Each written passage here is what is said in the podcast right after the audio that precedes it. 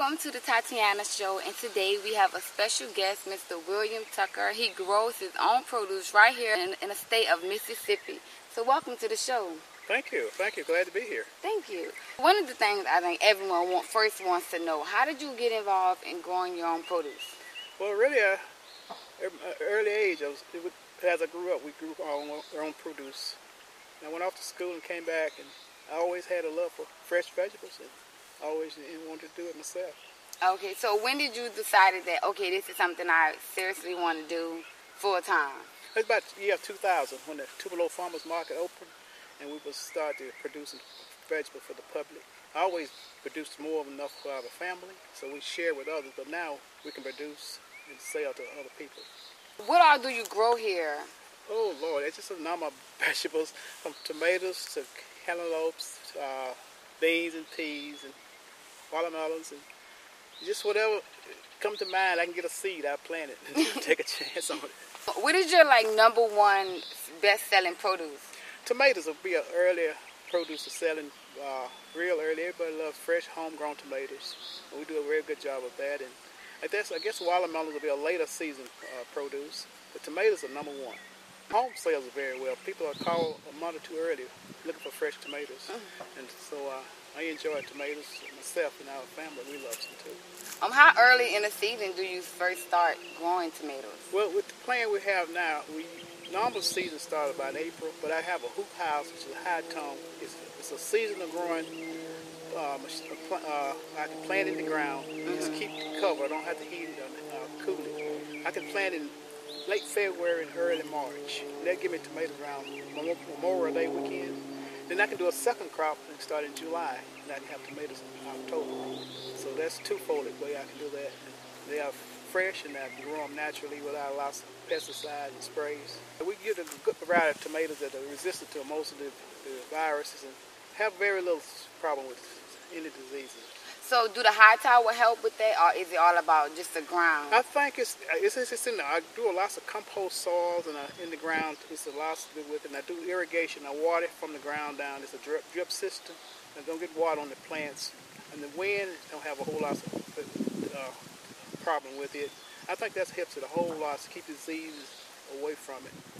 Mm, okay, so I guess tomatoes are your favorite fruit because I know people, that's another thing I want to ask you about. A lot of people have a, have a big debate over is a tomato a fruit or a vegetable? What would you say?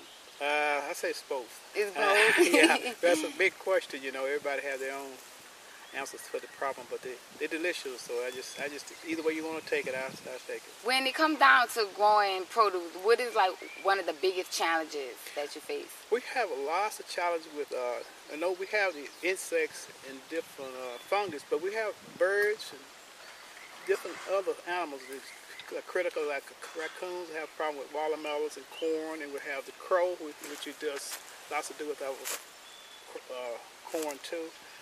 And we have a uh, squirrel. It's just all all type of little pests that can create Everything nature just has yeah, can create a, a problem. Up, yeah, they can can be a problem occasionally, you know. What are one ways you try to help keep this problem down?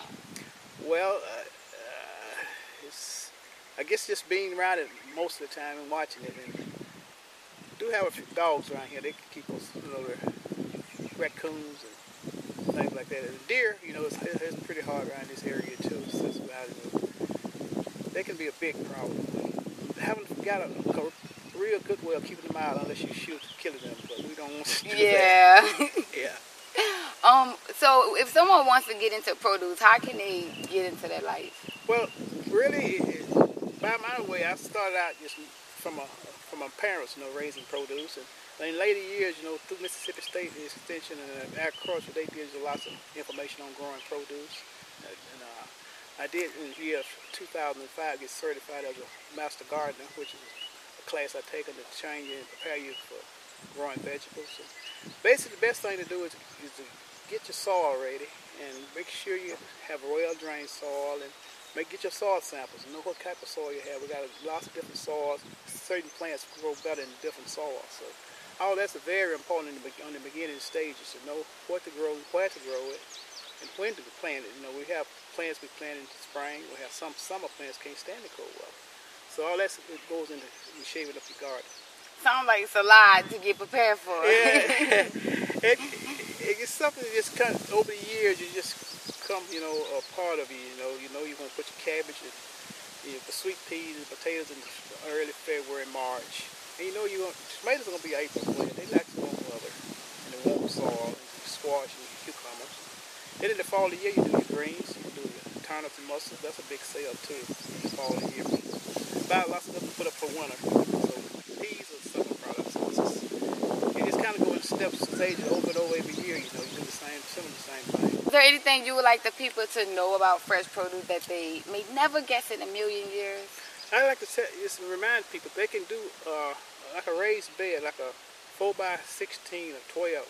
They can do a whole lot of vegetables for themselves, you know, if they really want to. You know, most people, the job force, the workforce has changed now. You know, everybody's working seven to four, uh, eleven to seven, or whatever, and I think that's could be cut back if you just do a raised bed, maybe two squash, three uh, cabbage, just, just for yourself, to favor your favorite vegetables. If you won't really want to just do it yourself, and could help you a whole lot on your grocery bill. And You can enjoy some fresh. And we do another plant with uh, peanuts. I used to grow lots of peanuts. Oh, what happened to the peanuts? That's a big job, you know. They, I just quit to run them because I couldn't produce all of them and everything. So, So, peanut- so peanuts are more complicated than like tomatoes. well, yes, it's because it's right on the ground. You you do have uh, uh, machines to, to big peanuts, but we and not getting into that big of a market. But mm-hmm. just homeowners run peanuts. You have to watch and pull them up and process them, you know, which is Yeah. it's really good. And, and- but I just just left that alone.